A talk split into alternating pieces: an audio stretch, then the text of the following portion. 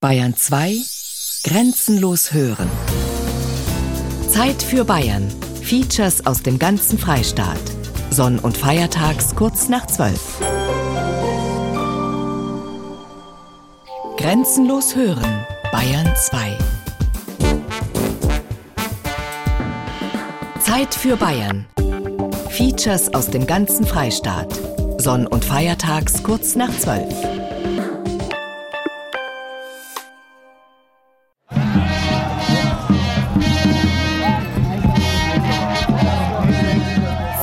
Fanfaren und Jubel in Landshut. Bürger in edlen Gewändern, Ritter auf mächtigen Pferden. Es wird wieder Hochzeit gehalten in der Stadt. So wie 1475, als der Landshuter Herzogssohn Georg die polnische Königstochter Hedwig zur Frau genommen hat.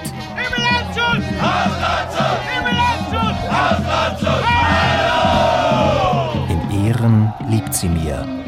Die Landshuter feiern zum 40. Mal ihre Hochzeit. Ein Feature von Andreas Mack. Herzlich willkommen zur ersten Wiesenprobe für die Landshuter Hochzeit 2013.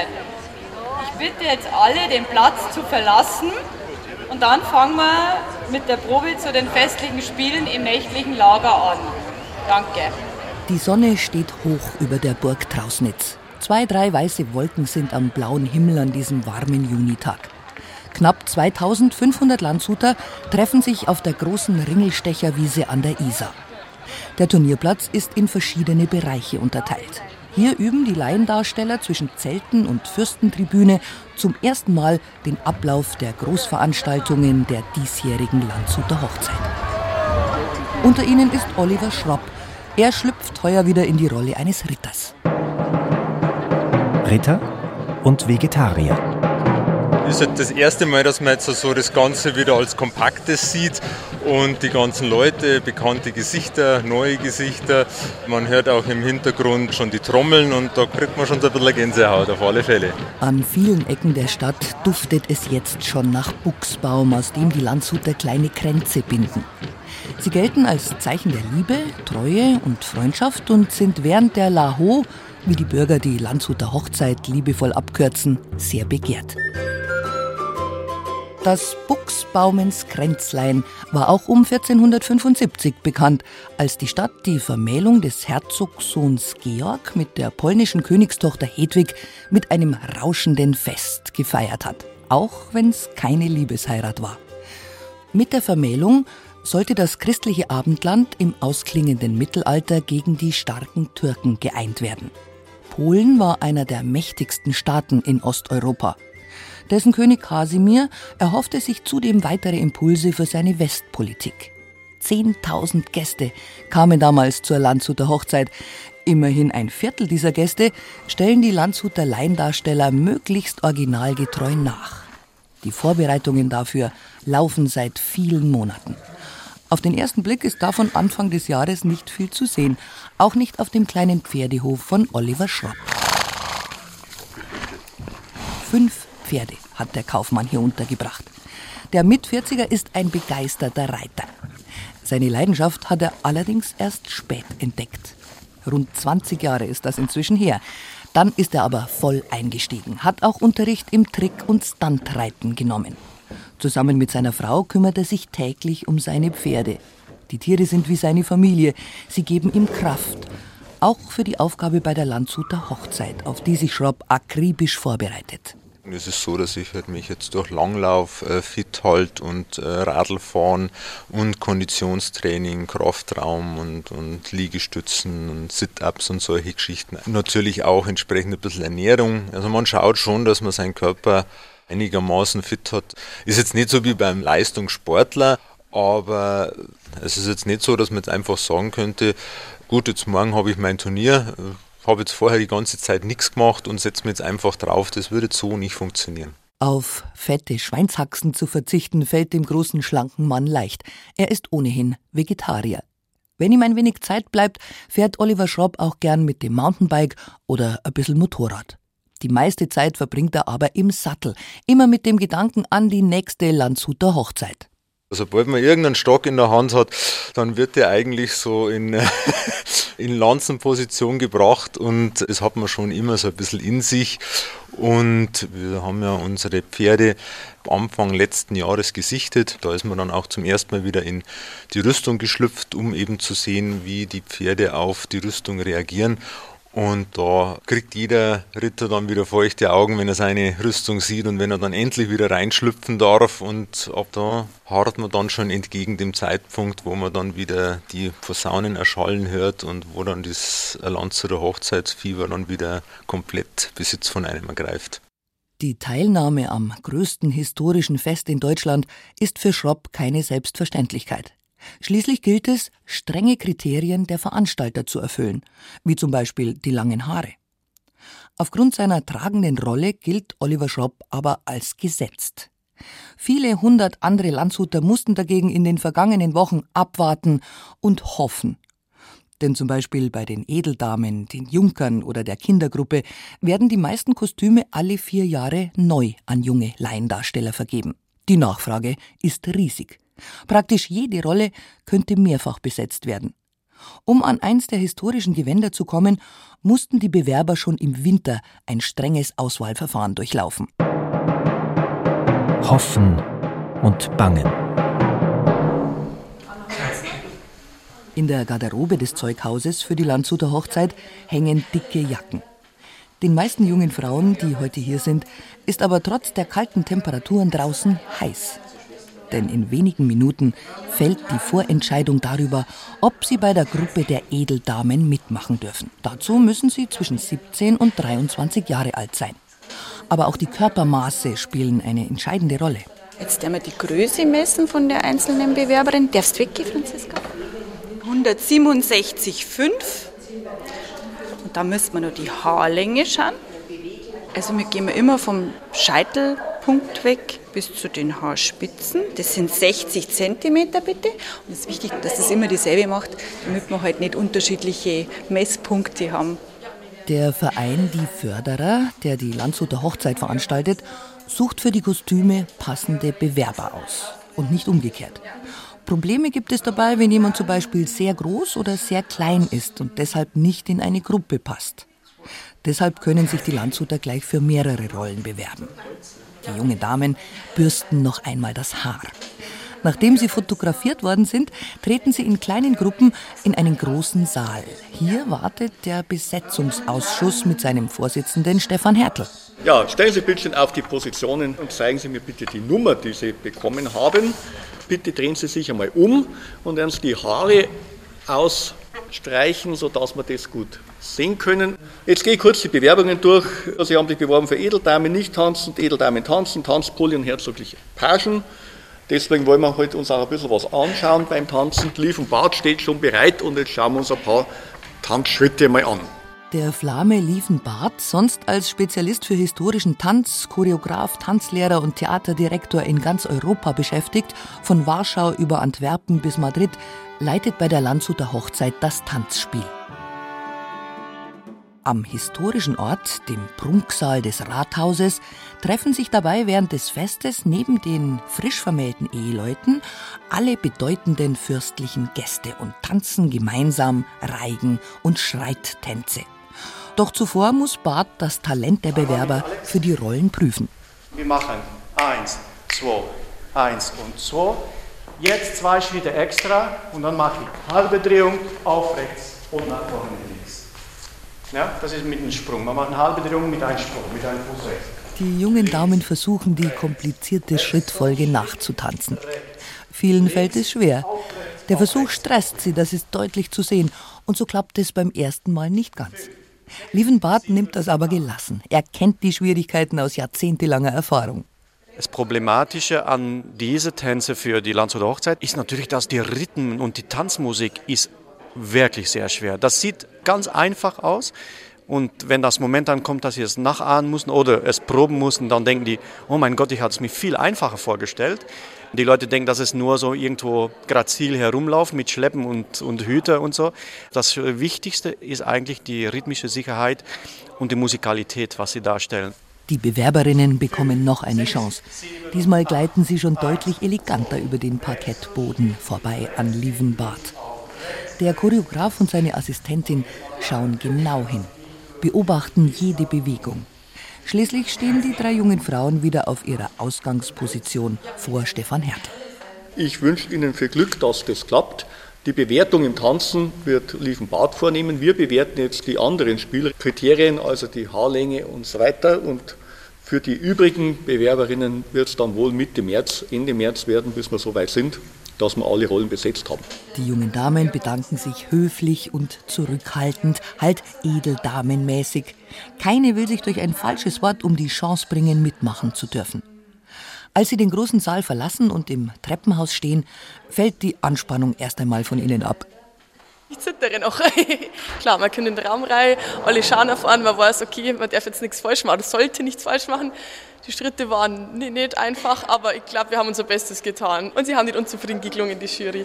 Das ist schon mal ganz wichtig. Ja, das ist halt eben das. Man wartet vier Jahre lang, lässt seine Haare wachsen und pflegen und dann ist man da sechs Minuten drin und dann hängt es davon ab, ob der Brief irgendwann auftaucht oder nicht. Hinter verschlossenen Türen gibt der Bewertungsausschuss unterdessen sein Urteil ab.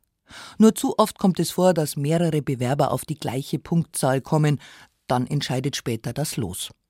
Für Stefan Hertel und sein Team sind diese Tage besonders anstrengend.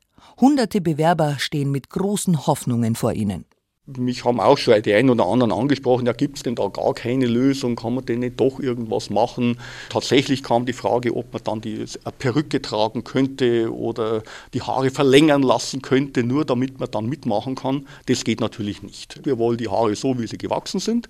Und wenn das einer beruflich nicht bringen kann, dann geht es halt leider nicht. Und es soll natürlich keine sichtbaren Tätowierungen geben, genauso wie dann weitere Kriterien, dass man dann bei der Hochzeit keine Ohrringe trägt, dass man äh, keinen modernen Schmuck trägt, dass äh, man natürlich keine Brille aufhaben kann. Aber das kann man heutzutage natürlich mit Kontaktlinsen gut lösen. Für die Bewerber beginnt bald nach dem Auftritt vor dem Besetzungsausschuss das Hoffen und Bangen. Nur diejenigen, die es geschafft haben, werden vom Verein informiert. Einen genauen Termin gibt es dafür aber nicht. Wer keinen Brief erhält, hat Pech gehabt. Die Bewerber kontrollieren deshalb ihre Postkästen oft mehrfach am Tag. Die Anspannung ist kaum zu beschreiben. Ich habe es auch schon mal gehabt, dass ich vergeblich gekauft habe. Dann mein Bruder hat einen Brief gekriegt, meine Schwester hat einen Brief gekriegt, sogar meine Mama war dabei, der Papa ja sowieso. Und dann sitzt du heim und wo bleibt mein Brief? Es war bitter, aber naja, da muss man durch. Braut und Bräutigam. Für zwei Rollen der Landshuter Hochzeit kann man sich nicht bewerben. Für die der Braut, Hedwig von Polen, und für die des Bräutigams, Herzogssohn Georg. Beide werden vom Vorstand der Veranstalter bestimmt. Eine Voraussetzung gibt es.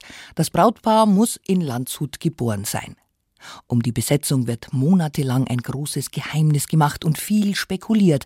Keiner soll zum Beispiel mitbekommen, wenn der Vorstand beim Vater der Braut um die Hand der Tochter anhält.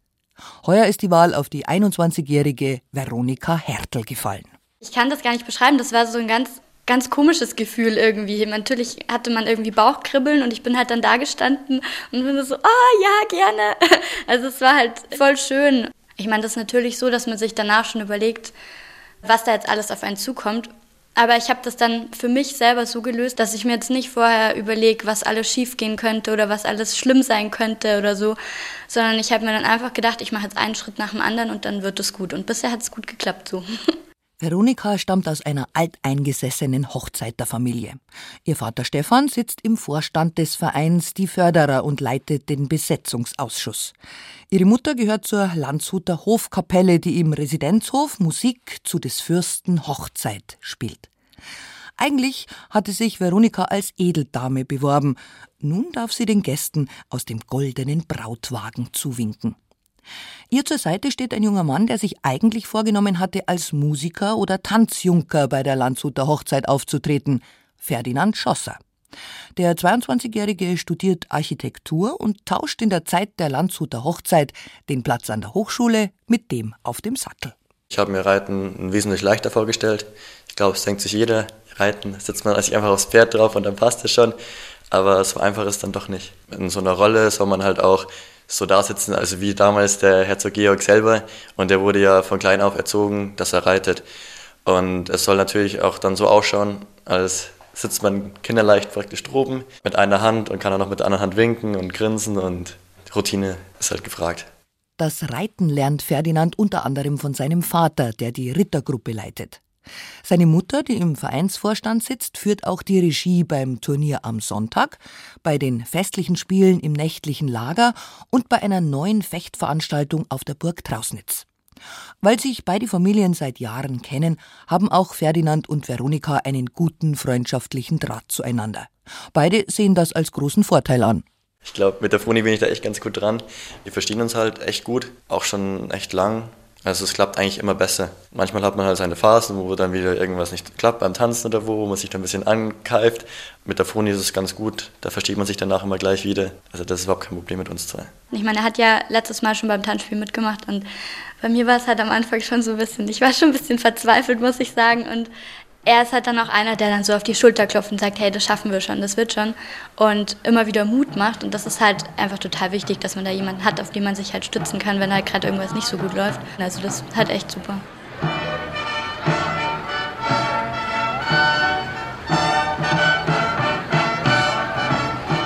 Also, erste herzoglichen Wochen. Kaiser mit Braut und Bräutigam. Herzoglichen Wochen nur stehen bleiben. Ritter Oliver Schropp kann bei der Wiesenprobe noch entspannt warten. Sein Auftritt kommt erst etwas später. In der Zwischenzeit unterhält er sich mit den anderen Rittern, auf die er im Turnier treffen wird. Es sind alles Partner und keine Gegner, wie er betont. Schropps lange Haare wehen im Wind, der aufkommt. Noch vor wenigen Monaten sind sie wenige Millimeter kurz geschoren gewesen. Ich habe da immer einen gewissen Zeitpunkt, ab dem werden die Haare dann wachsen gelassen, damit sie dann eben bis zur Landshuter Hochzeit die gewünschte Länge vorweisen können. Und ich denke, dass die Haare eben eine bestimmte Länge dann hatten, dass jetzt da aber auf einen bestimmten Schnitt oder so jetzt nicht der große Wert gelegt wurde und da wir das Ganze ja eben so authentisch wie möglich handeln wollen, lässt man dann halt nicht irgendwie Stufen oder so, sondern die sollen halt dann einfach so sein, wie sie sind. Hochzeiter wie Oliver Schropp sind der Schrecken der Landshuter Friseure. Tatsächlich bleiben vor der Aufführung in vielen Salons zahlreiche Kunden aus. Sie lassen sich die Haare nicht abschneiden, nicht einmal die Spitzen. Andere suchen zum Beispiel bei Friseurin Silvia Grünberger nach Rat, was sie tun können, um ja rechtzeitig vor den Vorstellungsterminen auf die notwendige Länge zu kommen. Ohrenbedeckend zum Beispiel müssen die Haare bei den Männern sein, bis über die Schulterblätter bei den Mädchen. Diese 100 Bürstenstriche, die auch früher im Mittelalter schon gemacht wurden, sind das beste Mittel, um den Haaren zu helfen, dass sie schneller gesund wachsen. Das Haar ist trainiert und es hat einen schönen Glanz und Geschmeidigkeit. Schon Monate vor dem ersten Halloruf in Landshut sind die Hochzeiter in der Stadt zu erkennen. Vor allem die Männer. Die meisten kämpfen mit allen Mitteln, um die wilde Mähne einigermaßen im Zaum zu halten. In der Stadt selbst werden die langen Haare akzeptiert. Doch wer Termine außerhalb Landshuts wahrnimmt, muss sich wegen der Mähne oft rechtfertigen. Zum Beispiel Werner Loher. Er hat die Rolle von Herzog Ludwig dem Reichen übernommen, spielt also den Vater des Bräutigams und damit den Gastgeber der Landshuter Hochzeit. Im zivilen Leben aber leitet Lohr das Amtsgericht in Landshut. Es war eine Veranstaltung in München im Ministerium. Da war man nicht mehr weit weg von der Landshuter Hochzeit. Also die Haare waren wirklich gut lang. Und man merkt dann schon an den Blicken mancher, dass die sagen, na, wie schaut der denn aus? Und dann erklärt man halt auch, dass ähnlich wie bei den Oberammergauer Festspielen auch dort die Teilnehmer halt das Äußere darauf ausrichten und da gehört halt die lange Haartracht mit dazu und dann ist es soweit auch in Ordnung. Die Haartracht, die vom Besetzungsausschuss abgesegnet wird, darf anschließend bis zur Aufführung nicht mehr verändert werden. Leichter haben es da Damen ab 23 Jahren. Sie sind unter der Haube.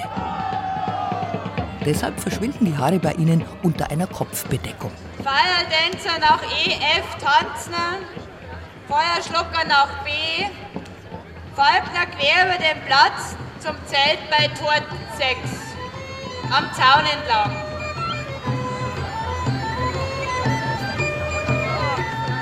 Das bunte Treiben auf der Ringelstecher Wiese ist genau geordnet. Jede der rund 70 Gruppen hat ihren Platz. Der wird auch gewechselt, um dem ganzen Publikum etwas für Auge und Ohren zu bieten. Ritter Oliver Schropp betrachtet die Szene von seinem Zelt aus finde da die Gaukler ganz toll. Die Reisigen sind natürlich auch aufgrund der Personenstärke eine ganz beeindruckende Gruppe. Die einzelnen Musikgruppen hat jede was für sich. Fahnenschwinger finde ich super. Und jede Rittergruppe hat dann nochmal so eine kleine Musikgruppe, die dann auch äh, mit einzieht. Und wenn wirklich ein Turniersieg erfolgt ist, dann kommen die dann am Abend her, spielen ein Ständchen und lassen einen hochleben. Und da besteht dann schon nochmal so eine ganz besondere Verbundenheit. Quellen und Forschung. Landshut erlebt zur Hochzeit einen Besucheransturm. Damit dürfte sich das Ziel von Gastwirt Georg Tippel und dem Zwiebackfabrikanten Josef Lindbrunner erfüllt haben. 1902 gründeten sie zusammen mit 48 Mitstreitern den Verein Die Förderer. Ein Verein mit dem Ziel, Handel und Wandel zu heben und Fremde in die Stadt zu führen. Ein Jahr später bereits gibt es den ersten Hochzeitszug durch Landshut, mit knapp 250 Mitwirkenden freilich weit bescheidener als heute. Schon damals aber ist es den Förderern wichtig, dass sich die Inszenierung möglichst an überlieferte Quellen hält. Bis heute studieren die Vereinsmitglieder alte Dokumente oder historische Bilder. Dabei machen sie immer wieder Entdeckungen. So wurde der goldene Brautwagen jetzt zeittypisch rekonstruiert. Denn der bisher eingesetzte, halbrund überwölbte Kobelwagen hatte ein zu kleines Fahrgestell und sogar einen neuzeitlichen Drehkranz. Jetzt ist der Aufbau mit Ketten befestigt. Die Hinterräder sind fast mannshoch. Über den Achsstöcken sitzen goldene Löwen, die das polnische Wappen tragen. Der hangende Wagen in Kobelbauweise ist weltweit das einzige Exemplar. Der Münchner Kunsthistoriker Rudolf Wackernagel, ein weltweit bekannter Experte für mittelalterlichen Wagenbau, hat mitgeholfen, ihn zu realisieren. Es ist kein Nutzfahrzeug, sondern es ist ein Staatswagen. Staatswagen hat gerade für eine polnische Königstochter, der Originalwagen, ist er wohl in Polen gebaut worden, am Hof der Jagiellonen, die eine unwahrscheinlich hohe, was wir von Erzeugnissen dieses Hofen kennen, eine ungeheuer hohe Kultur in Möbeln und in Fahrzeugen und in Waffen hatten. Die Wittelsbacher waren nun auch sehr kenntnisreich und haben bedeutende Fahrzeuge gehabt, aber da kam schon ein sehr ungewöhnliches Fahrzeug, kam da an. Rund zwei Jahre hat es gedauert, bis das rot-goldene Prunkgefährt fertig war. Die Förderer haben dafür rund 100.000 Euro investiert und sich internationale Unterstützung geholt. Ohne einen Wagenbauer aus Wien wäre das Projekt gescheitert. Was ganz wichtig ist und was hier hervorragend gemacht worden ist, dass alle Eisenteile hier geschmiedet worden sind, dass die Reifen aufgesetzt wurden, dass das sichtbar ist. Habe ich gesagt, das muss so sein. Man kann nicht einfach jetzt Bauhofmaterialien nehmen.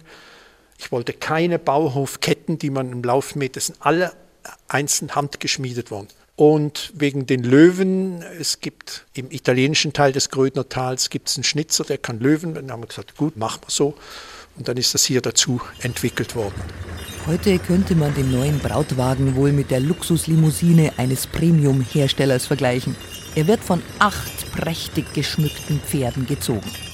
Veronika Hertel wird darin sitzen und als Hedwig von Polen den zigtausend Besuchern zuwinken. Ich bin ja auch schon mal im Brautwagen gesessen vor acht Jahren als Brautpaschal.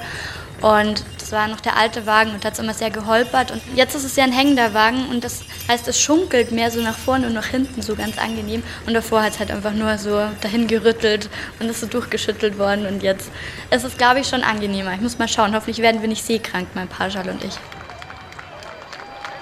Der polnische Adel darf hinter der Braut reiten. Markgraf und Markgräfin mit Gefolge. Diese zweite Gruppe wird flaniert von Junker mit Stableuchten. So, und jetzt gehen wir alle los. Und das Volk jubelt.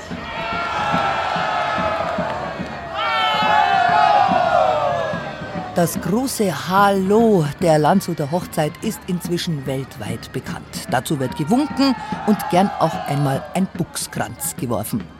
Der Hallo-Ruf stammt aus der Zeit um den Ersten Weltkrieg. Er begrüßt Hochzeiter, Gäste und Freunde im Publikum. beim Einreiten.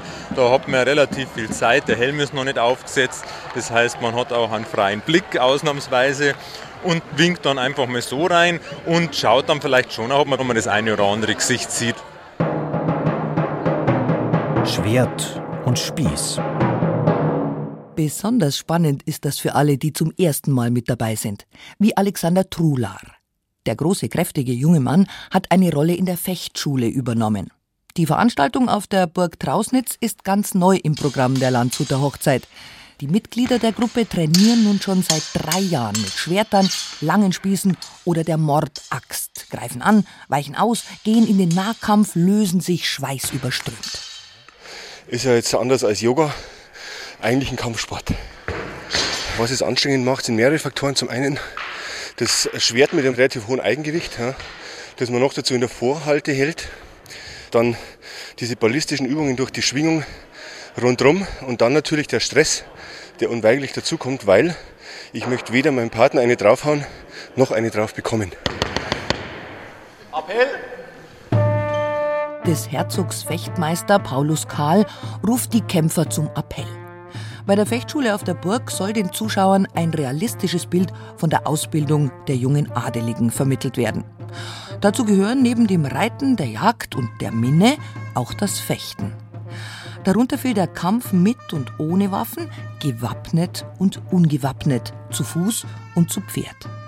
Dafür hat Gruppenleiter Joachim Rogos intensiv in alten Schriften recherchiert unter anderem im Landshuter Fechtbuch von Paulus Kahl, das in der Münchner Staatsbibliothek liegt. Kahl war einer der renommiertesten Ausbilder seiner Zeit. Er lehrte fast drei Jahrzehnte ununterbrochen am Hofe der Landshuter Herzöge. Sein Name findet sich durchgängig in den Soldlisten. In seinem Fechtbuch sind die Aktionen zum Teil in Versform oder mit Zeichnungen beschrieben.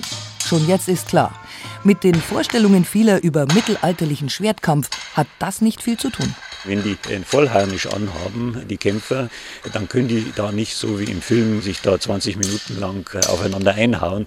Das hält keiner durch. Also wir machen kein Hollywood-Reifen Klamauk, sondern wir machen eben, ich habe es mal als lebendige Denkmalpflege bezeichnet. Wir wollen authentisch sein und wir versuchen das auch anhand der alten Fechtbücher zu rekonstruieren und diese Stellungen, die dort abgebildet sind, auch in unseren Gefechten einzubauen, damit das Publikum auch sehen kann, aha, so ist es in dem Buch dargestellt worden und so machen die das auch. Dafür war die Gruppe auch im Ausland unterwegs, hat sich Waffen und Vorführungen angesehen und sich mit anderen Gruppen ausgetauscht. Schließlich hat Rogos alles zusammengetragen und daraus Kampfsequenzen entwickelt. Die Aktionen sind bis ins Detail geplant. Dennoch wirkt das Geschehen vor den Augen des Fechtmeisters, gespielt von Bernhard Grüner, erschreckend realistisch.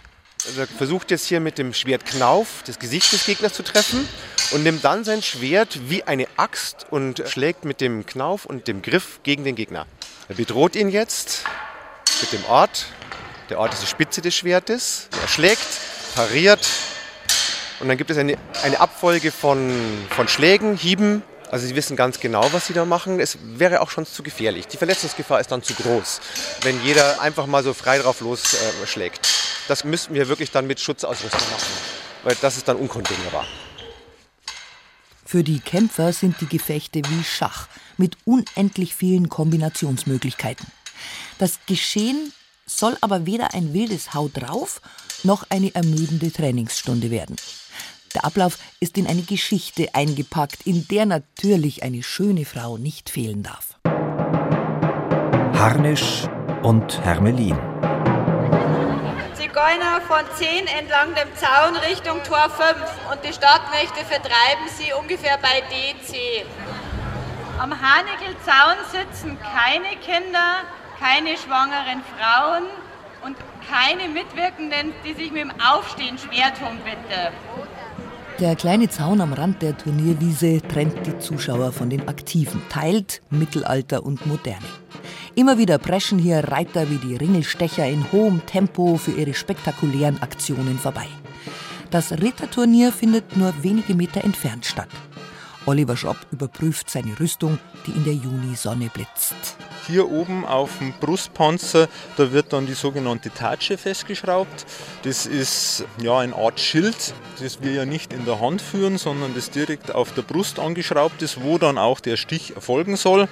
Auf dieser Tatsche sind da verschiedene Zeichen angebracht, die hauptsächlich auch der Stichhaltigkeit dienen.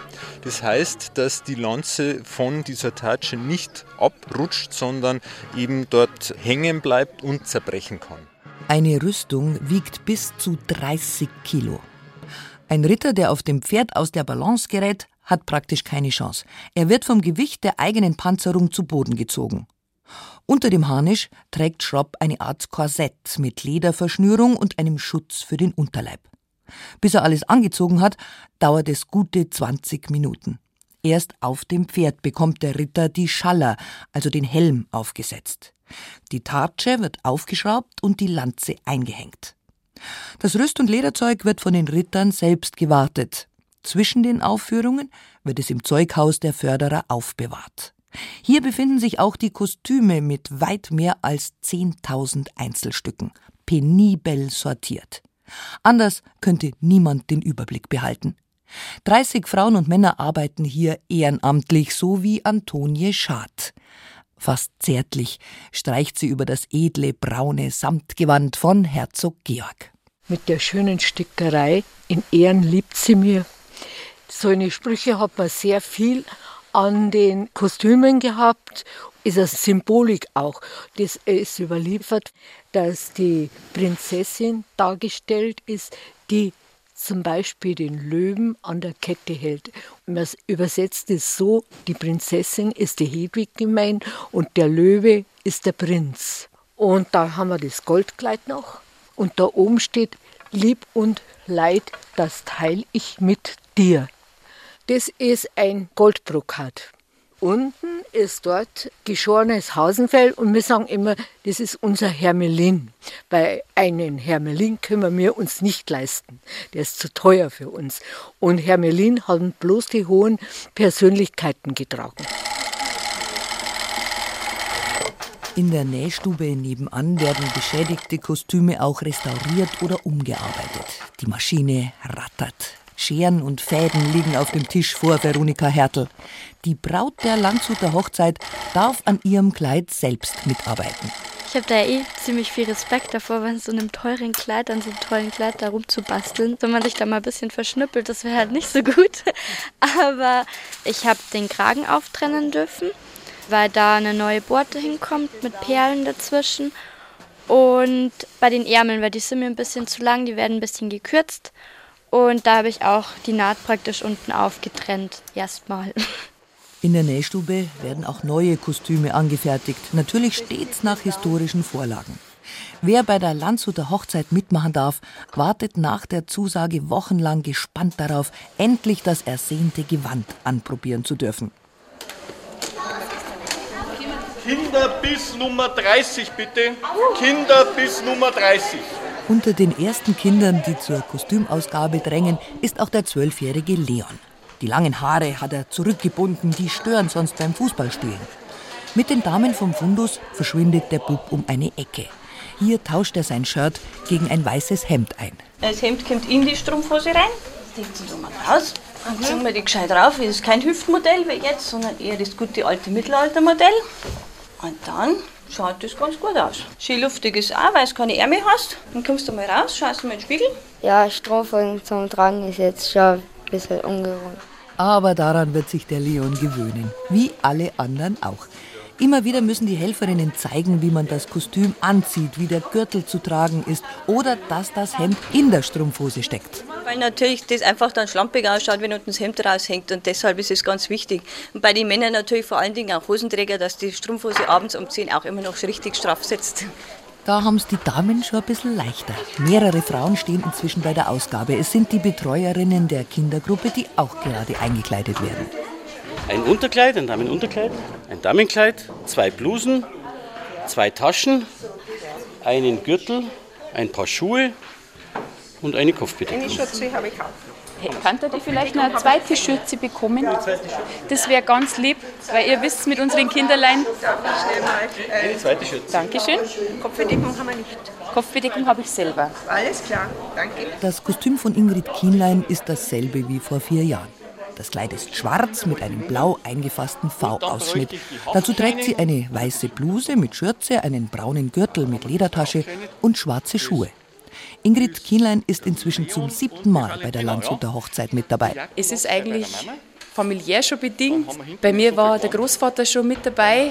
Der war damals bei den Gaukler, auch bei den Fahnenschwingern dabei. Die Tochter, der Mann, alle sind mit dabei. Das ist eigentlich richtig schön, wenn man Landshut präsentieren darf im mittelalterlichen Gewand. Macht einfach nur wahnsinnig Spaß. Und mit der großen Kindermenge, mit der wir gehen dürfen, ich sage jetzt bewusst dürfen, weil es einfach toll ist, wenn man mit so vielen Kindern unterwegs ist und die Kinder dann jubelnd durch die Altstadt gehen, ist einfach irre. Kann keiner beschreiben. Die Landshuter leben ihre Hochzeit mit Leidenschaft und Liebe zum Detail. Das Motto der Förderer, die Massen begeistern, die Experten überzeugen. Das funktioniert. Auch bei Stefan Tilch. Der Intendant des Landestheaters Niederbayern hatte bis vor kurzem nicht viel mit der Aufführung zu tun, bis er heuer die Inszenierung des Festspiels übernahm.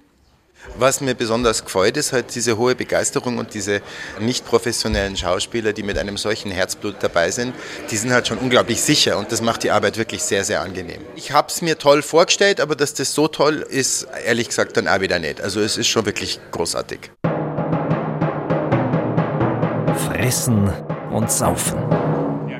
Das Festspiel macht die Zuschauer mit den Vorbereitungen der historischen Hochzeit vertraut. Für die Laiendarsteller sind die Aufführungen anstrengend. Jede Woche stehen sie mehrfach auf der Bühne im Rathaus Prunksaal, immer wieder mit ein wenig Lampenfieber, gibt Werner Lohr als Herzog Ludwig offen zu. Eine gewisse Grundspannung ist immer da. Ich habe auch gedacht, irgendwann legt sich das Ganze. Einerseits stellt sich zwar eine gewisse Routine ein, aber andererseits, jede Veranstaltung ist ein Tick anders als die vorherige. Und ich habe mir angewohnt, ich bin immer mit dem gleichen Fuß auf die erste Stufe gestiegen, weil ich gewusst habe, dann klappt es wieder gut. Dies ist ein wahrer Freudentag für mein altes Herz. Als glücklicher Vater drängt's mich, euch alle teilhaben zu lassen an meinem Glück. Kanzler verließ die Atzung.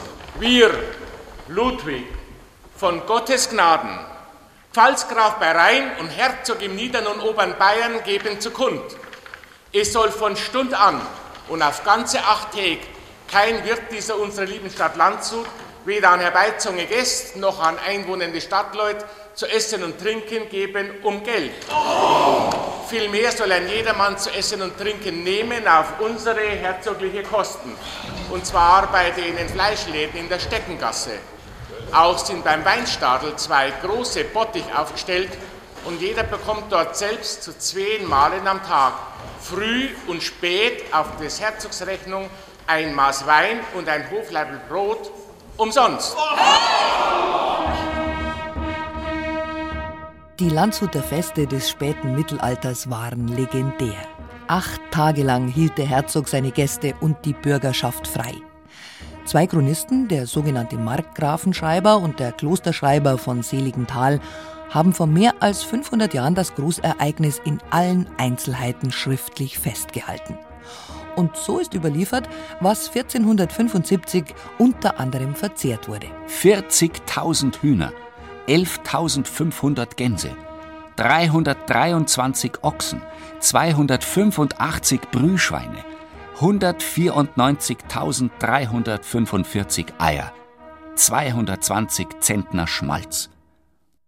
Die Landshuter Hochzeit kann auch heute noch Wollust für Ohren, Augen und Wänste sein. Dafür wird der historische Salzstadel zur Tafern in der Steckengasse umgestaltet, wo eine der renommiertesten der mehr als 20 Musikantengruppen auf die Besucher wartet. Willkommen, liebe Gäste! Wir grüßen euch aufs Allerbeste.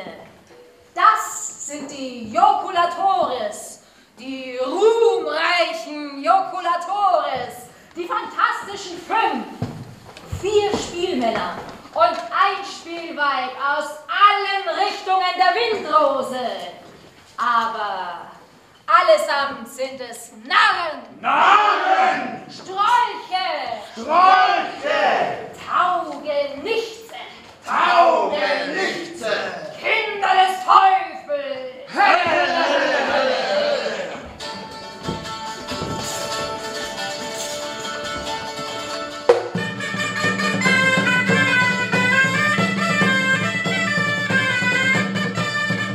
Die Joculatores sind fahrende Spielleute und Spaßmacher. Sie spielen in dem spätmittelalterlichen Schankhaus auf und begeistern die Leute, die an den schweren Holztischen sitzen.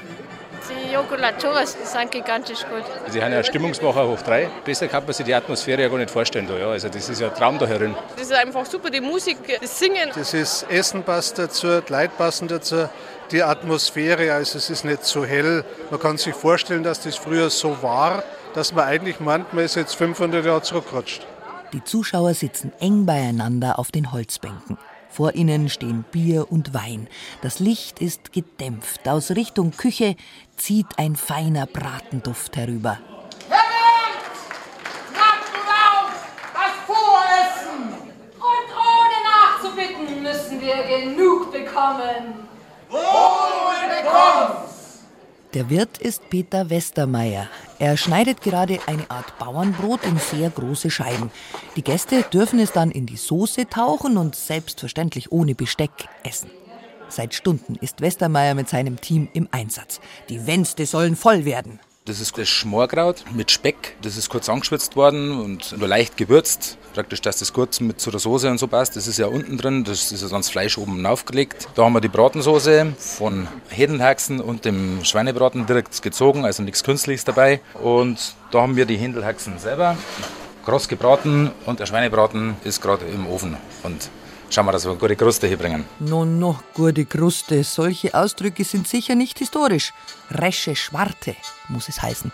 Trinkt den guten, kühlen Wein! Singt mit uns und trinkt! Schenkt euch ein. Schenkt euch ein, alle miteinander! Sauft mit uns, kommt! Singt und trinkt!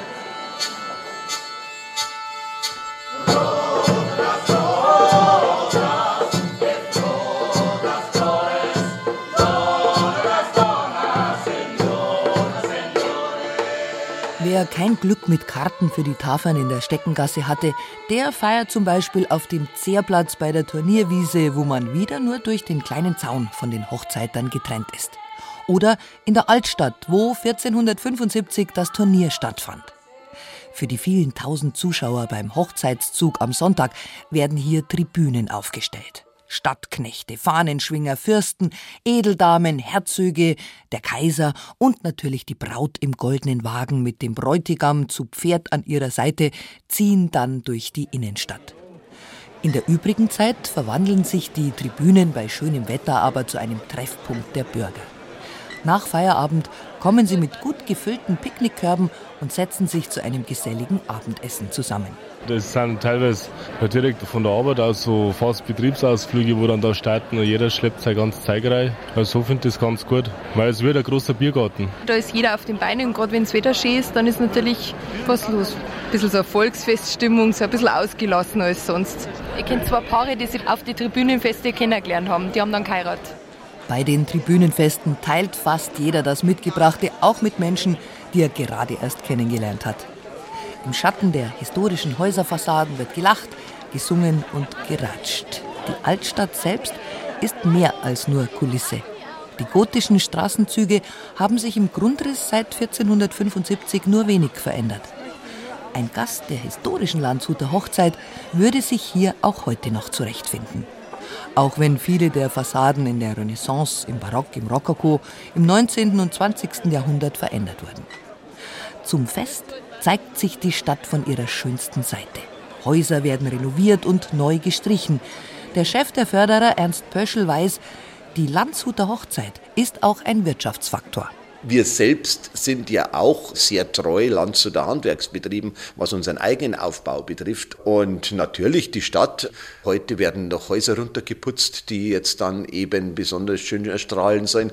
Das zeigt mir, es ist was da. Und das soll auch so sein. Ich meine, wir sind nicht darauf aus, das zu sehr zu kommerzialisieren, aber die Landshuter Industrie, die Landshuter Betriebe, die Landshuter mittelständischen Unternehmen und so weiter, die sollen auch davon profitieren. Auch in der Gastronomie werden Arbeitskräfte gesucht. Die Hotels sind voll. Es ist schwer, ein Zimmer zu bekommen. Viele Landshuter bieten Privatunterkünfte an, denn für das Mittelaltergefühl braucht es nicht unbedingt Eintrittskarten für eine der Veranstaltungen. Für den Hochzeitszug am Sonntag gibt es tausende kostenfreie Stehplätze. Um den besten zu ergattern, muss man allerdings sehr früh aufstehen. Insgesamt sind in den kommenden Wochen 500 bis 600.000 Gäste in der Stadt. Damit stößt Landshut langsam an seine Grenzen, sagt Kurt Weinzierl vom Verkehrsverein. Wenn man es äh, als Besucher auf dem Zehrplatz betrachtet oder beim Hochzeitszug oder bei dem Gesamterlebnis in der Stadt, ist eigentlich die Fläche an sich ausgereizt. Wenn der Besucherdruck noch größer wird, geht es natürlich gerade um so Geschichten wie sanitäre Anlagen beispielsweise. Eine Stadt, die normal über 63.000 Einwohner verfügt, hat in dieser Zeit dann die zehnfache Menge zu verkraften. Und da wird das natürlich sehr, sehr eng, das Ganze. Also ich denke, den Maßstab, den man jetzt entwickelt hat, der wäre für die Stadt sicher am bekömmlichsten. Ritter und Rüstung. Hinterm Tor 5 die Rittergruppe bitte bereithalten. Einzug Helmschau. In der Helmschau wird geprüft, ob die Ritter auch turnierfähig sind. Jetzt kommt Bewegung in die Gruppe von Oliver Schropp. Er und seine Kollegen sind aufgestanden. Spätestens jetzt wird aus dem niederbayerischen Kaufmann der brandenburgische Markgraf Friedrich. Der Adrenalinspiegel steigt. Das ist halt so der Moment des Einreitens, weil vorher ist man dann noch so ein bisschen im Trubel und in seiner Mannschaft. Man wird angezogen, Pferd wird hergerichtet, man steigt dann aufs Pferd und dann reitet man halt dann ein zum Turnier ja, wie wenn so ein Vorhang aufgehen würde und dann tritt man halt in das Turniergeschehen ein. Vorher war halt einfach so wie hinter der Bühne und dann ist man halt auf der Bühne und dann spult sich eigentlich so das Programm ab, das wir jetzt wochenlang trainiert haben. Bei der Wiesenprobe rennen die Ritter nicht gegeneinander an. Denn noch geht es nur um den korrekten Ablauf der Großveranstaltungen auf der sogenannten Wiesmatt. Nach dem Durchlauf steigen Schropp und die anderen aber sofort wieder aufs Pferd. Bei dem Training vor den Toren von Landshut müssen die Tiere an die für sie ungewohnte Situation herangeführt werden. Denn nur wenn Ross, Ritter und Knappen perfekt zusammenarbeiten, gelingen beim Turnier spektakuläre Stiche. Immer wieder reitet Oliver Schropp mit seiner blauen Lanze an der Holzplanke entlang. Sein Ziel? Eine etwa zeichenblockgroße Blechtafel, die in der Mitte montiert ist. Oliver Schropp trifft genau in die Mitte. Der Ritter kann zufrieden sein. Mit sich und auch mit Heidi, seinem Pferd. Die große dunkle Norika-Stute ist nicht vor Schreck panisch ausgebrochen. Erst einmal ist natürlich das Geräusch da, wenn diese Lanze auf Metall trifft, wo die Pferde natürlich auch erschrecken könnte und eben auch um diesen Ruck, den dieser Kontakt im Sattel bewirkt, dann auch dem Pferd mal näher zu bringen. Das heißt, das Pferd wird da natürlich auch in seinem Lauf gestört wird vielleicht sogar so ein bisschen aus der Bahn geworfen und bekommt auf alle Fälle diesen Kontakt ganz deutlich mit. Norika gelten als ruhig und ausgeglichen. Sie eignen sich deshalb besonders für das Turnierreiten. Doch eine Garantie ist das keinesfalls. Das beweist das Pferd des nächsten Ritters. Nur widerwillig bleibt es an der Planke. Jetzt greift Gruppenleiter Uli Schosser ein. Er beruhigt das Tier, hält es fest in der einen Hand. Und mit der anderen Hand versucht man dann, dass man irgendwie ein bisschen an das Schild ranklopft, das dreht oder so, dass das Pferd einfach auf das Ganze vorbereitet ist. Und es sind zwei, drei Pferde dabei, wo ich mir ein bisschen mehr Souveränität erwartet hätte, wo wir also nicht wissen, ob wir es letztendlich dann einsetzen können. Aber das Gros der Pferde ist super. Bei dem Turnier wird es nicht darum gehen, den Gegner aus dem Sattel zu heben. Ziel ist es, den Spieß an seiner Tartsche, dem festgeschraubten Schild, zu brechen. Auch das ist ein kritischer Moment. In der Echtsituation kommt dann natürlich auch noch das Splittern der Lanze und das Umherfliegen dieser Holzteile dann noch mit dazu, die dann eben auch Richtung Pferd eventuell fliegen können, wo sich das Pferd dann auch noch erschrickt. Es stellt jetzt für das Pferd im Prinzip keine gefährliche Situation dar, weiß das Pferd aber nicht. Schropp hat seinen Durchgang beendet. Zusammen mit Heidi verlässt er die Koppel, bleibt in der Nähe der Stelle stehen. Die Stute drückt den Kopf an Bernhard Schachtner, einen der Knappen. Schachtner klopft ihr an den Hals. Heidi scheint es zu genießen. Die Knappen sind fester Bestandteil des Teams. Sie haben großen Anteil am Erfolg ihres Ritters. Man muss versuchen, dass man das Pferd richtig in Position bringt an der Planke. Weil wenn es nicht richtig in Position bringt, dann ist das vielleicht zu weit weg von der Planke und das macht es halt am vorn bemerkbar beim Stich.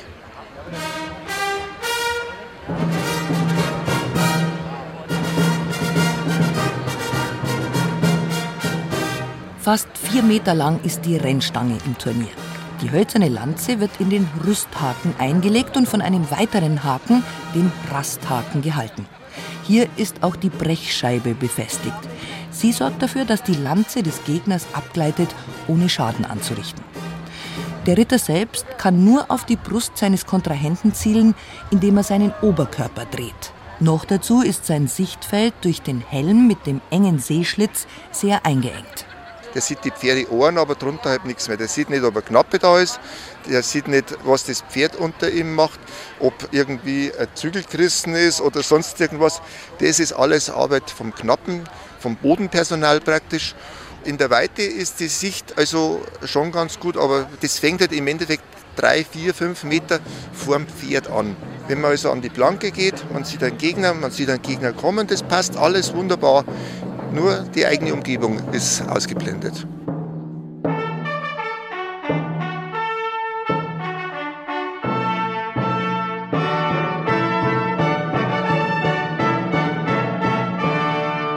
Das Anrennen ist nicht ungefährlich, heute wie damals.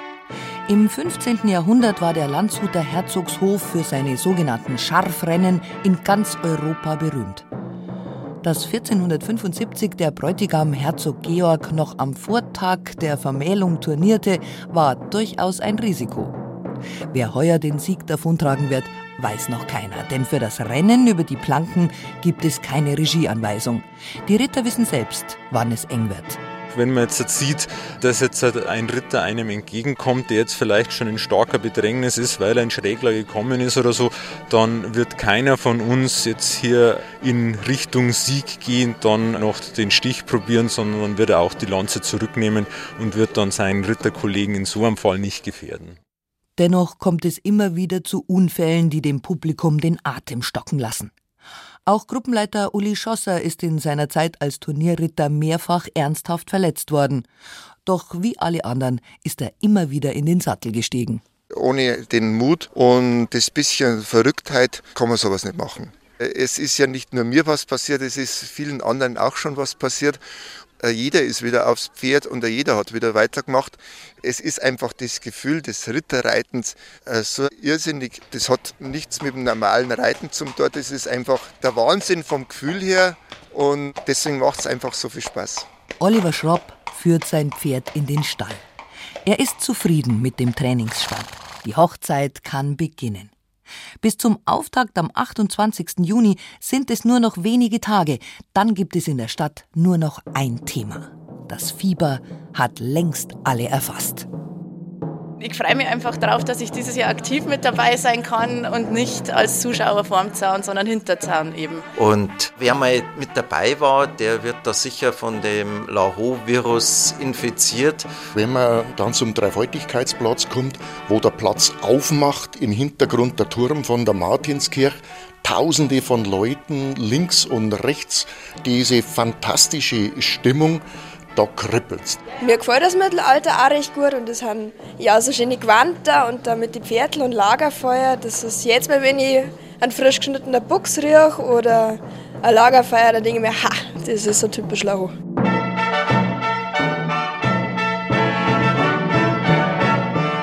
In Ehren liebt sie mir. Die Landshuter feiern zum 40. Mal ihre Hochzeit. Sie hörten ein Feature von Andreas Mack.